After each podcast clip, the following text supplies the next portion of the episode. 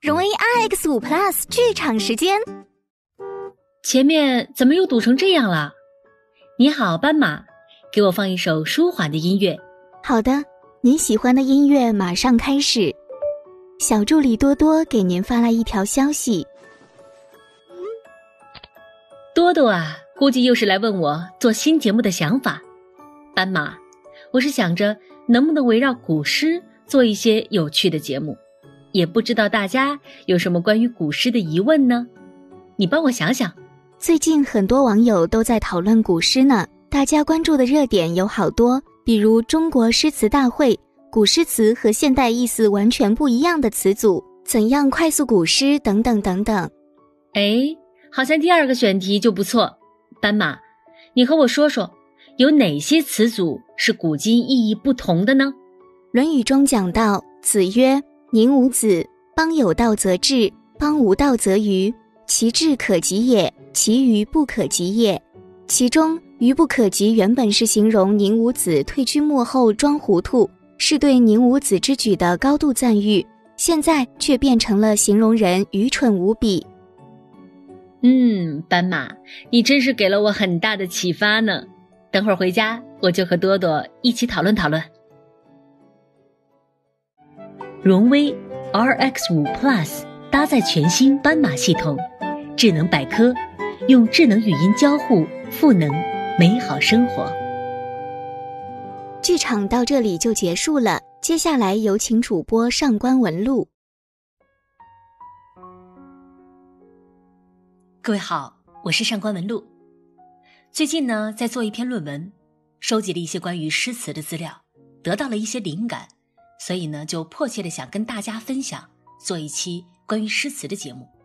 为此，我特别选择了在诗词领域的一位超级偶像苏轼苏东坡。可以说，要提到诗词，离不开苏东坡；而要提到苏东坡，也离不开诗词。苏东坡一生的荣耀与诗词有关，一生的颠沛流离也与诗词有关。我发现我们现代人是很会利用古人的。尤其呢是把取其精华的要义发挥到淋漓尽致。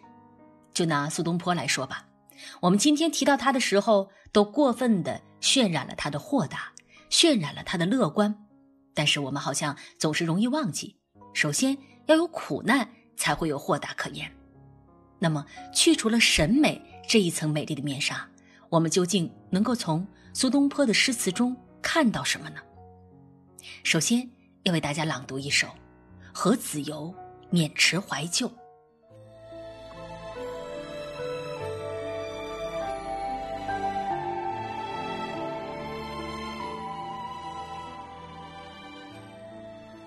人生到处知何似？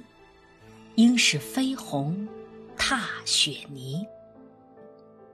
泥上偶然留指爪，鸿飞那复。寄东西，老僧已死成新塔，坏壁无由见旧题。往日崎岖还记否？路长人困见驴嘶。那我们现在所说的雪泥红爪，便是出自这首诗。雪泥红爪的字面意思呢，就是鸿雁在雪地上留下的爪迹。乍一听，我们都会觉得特别的有意境，也特别的美。白茫茫一片雪地，一只鸿雁飞过，留下自己的痕迹。但是如果脱离了审美的趣味，就让我们设身处地的去想象一下那最实际的场景吧。大家想，飞鸿这么优雅的鸟。它竟然在泥地上行走，融化着雪的泥水包裹在绯红爪上的时候，真的很美吗？或者是它的感受真的还美吗？这无疑是一种恼人的脏污啊！这就如同我们人类，纵使心境再清高，如果总是被俗物缠身，一步一步不得不被污泥所牵绊。所以，雪泥红爪。首先，应该是非常苍凉的、无奈的一个画面。那么，当鸿雁被泥垢所沾染，又如何呢？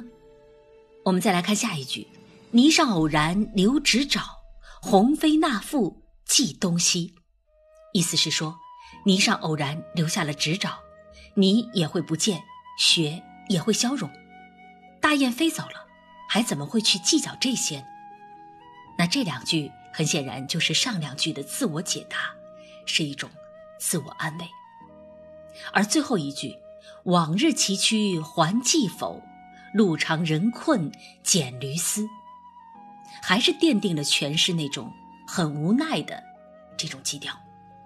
诗人没了翅膀，不再是飞鸿了，诗人只是一个跋涉在崎岖路途上的普通人，而且还没有一匹良马，只能骑驴，何况这驴还是一头蹇驴。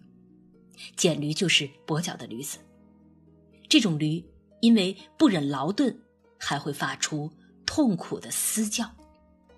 所以我们看到，从优雅的大雁变成了跛脚的驴子，这应该就是苏东坡的自嘲。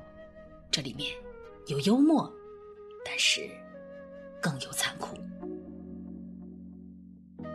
苏东坡这一生出生于小康之家。他少年成名，却因为自己胸中的正气，而一手毁掉了自己的前途。而在应该安享天伦的晚年，他又过得十分波折，一度被流放到荒蛮之地，心灵和肉体上都承受着难以忍受的痛苦。那最终，他尽管暂停了流离失所的境遇，而他的人生也停止于此，最终病死于床榻上，享年。六十四岁，但是他留给我们后世的，却是一个最豁达、最乐观的印象。但是想一想，我们真的曾经注意到过苏东坡这一生的豁达，究竟出自于哪儿吗？我们普通人怎么去获得这种豁达呢？我们能把这种精神为自己所用吗？可以说，苏东坡的豁达是出于一种。对自己状态的幽默。那么在此，我想引用林语堂先生在《苏东坡传》中的一段话：“倘若哲学有何用处，就是能使人自我嘲笑。在动物之中，据我所知，只有人猿能笑。不过，即使我们承认此一说法，但我信而不疑的是，只有人。”能嘲笑自己，我不知道我们能否称此种笑为神性的笑。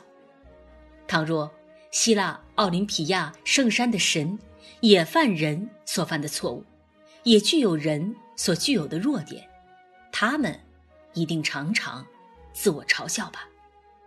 但是基督教的神与天使，则绝不会如此，因为他们太完美了。我想，若把自我嘲笑这种能力称之为沦落的人类唯一自救的美德，该不是溢美之词吧？不过，我们看到，相对于自嘲，大多数人却是自恋的。这种自恋是怎样的呢？就是认为我可以，我应该事事尽善尽美，不能给人家看到我泥足深陷的狼狈样。那这样自恋的结果，往往就是，一旦有什么事情做不好，或者处于困境之中，就会感觉整个世界都崩塌了、尽毁了。那么，苏东坡是怎么解决的呢？就是原谅自己，放下自己，甚至嘲笑自己。那我们就来说说苏轼在人生中遭受的比较重的一次挫折。他因为直言当时的朝政弊端。得罪了很多人，那么他的政敌当时就开始拿他的诗词大做文章了，曲解他的诗，然后上奏对他进行弹劾，这就是历史上有名的乌台诗案。这个我们印象里一直很豁达的苏东坡，在这次构陷当中，他想过投水自尽，也想过服毒自杀，不过好在苏东坡最终还是保住了性命。被贬到了黄州做团练副使。在暂居定慧院的期间，他写下了接下来的这首词《卜算子》。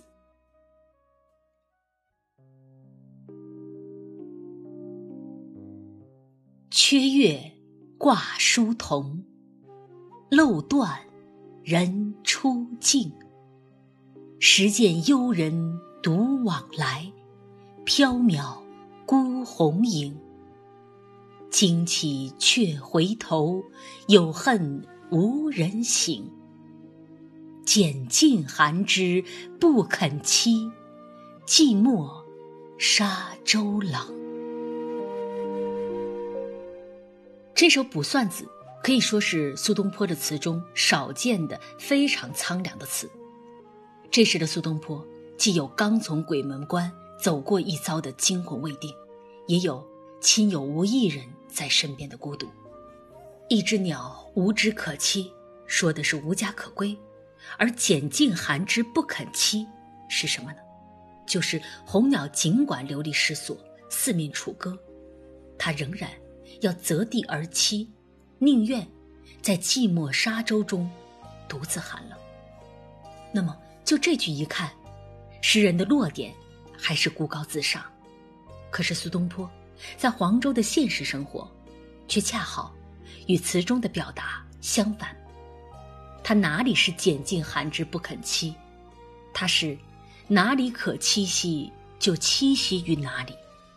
而这就是苏东坡的狠，在词中表达自己的坚定心智，然后在现实中。他却狠狠地俯身，扎进泥土里。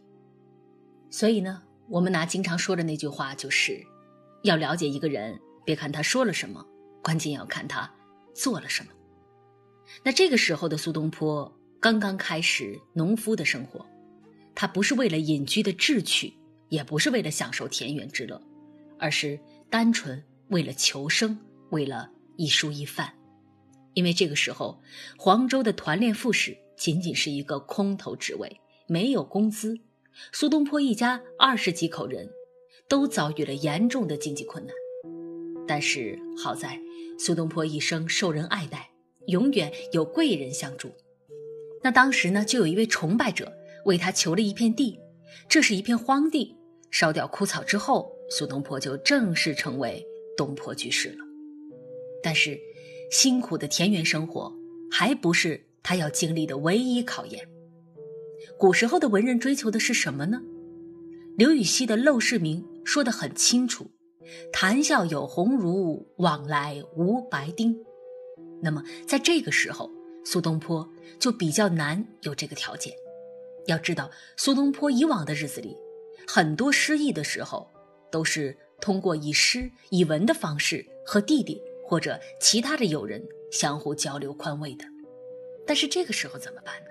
没关系，就像苏东坡曾经对弟弟说的那样：“吾上可陪玉皇大帝，下可陪田园乞儿，眼前见天下无一不好人。”这样的话，我们可以理解成一种大爱，也可以理解成一种自救的方式。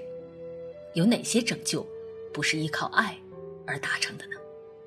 另外一方面，苏东坡又开始了他的自嘲大法。当时不让杀耕牛食用，但是正好朋友家有头牛病死了，于是他们就宰来吃。苏东坡就这样和朋友在城外喝酒吃肉，结果吃到半夜，城门关了，怎么回去呢？他翻墙回去。哎，这哪里还像那个世家公子出身、举世闻名的大文豪呢？是不是有些自毁形象呢？但是这应该说是苏东坡身体力行的自嘲，同时也是一种自救的方式。事已至此，他必须融入到当地生活，必须活得真正像一个乡野之人一样，才能拯救自己，把自己那个优雅得体的形象。给狠狠地踩在地上，这也是苏东坡的狠，这也是他浑然天成的智慧。说实在的，作为一个离我们生活如此遥远的偶像，若不是有这么接地气儿的可爱的一面，恐怕还真要少了不少的拥趸呢。其实我在想起苏东坡的时候，时常会想起这么一首短诗，这是他为他的妾室王昭云所生之子而写的，叫《喜儿诗》。人皆养子望聪明，我被聪明误一生。唯愿我儿愚且鲁，无灾无难到公卿。那这首诗说的是对自己儿子的期盼，又何尝不是对自己的期盼呢？苏东坡的确是太聪明了，只是虽有聪明。又不用于自己的成功，只求一个快意人生。所以你看，从拣尽寒枝不肯栖，到唯愿我儿愚且鲁，我们可爱的东坡居士啊，那都是说一套做一套。无处可栖的时候，他便将自己放低自救；即使为聪明所误，却仍旧甘之如饴。这说的和做的又互为呼应，形成一种“我就是自作自受”的自嘲。但如果说苏东坡给世人留下了什么最珍惜的宝藏，可不正是这种自嘲吗？这是一种无论处于何种境地，都永恒挂于嘴边的一种哲学的、神性的发想。好了，苏东坡的故事就先为大家讲到这儿。如果你想查看今天节目的原文，你可以在微信中搜索公众号“上官文录读书会”。阅读是我们离美最近的时刻，让我们共赴一场美丽的约会。我是上官文露，下期读书时间我们再会了。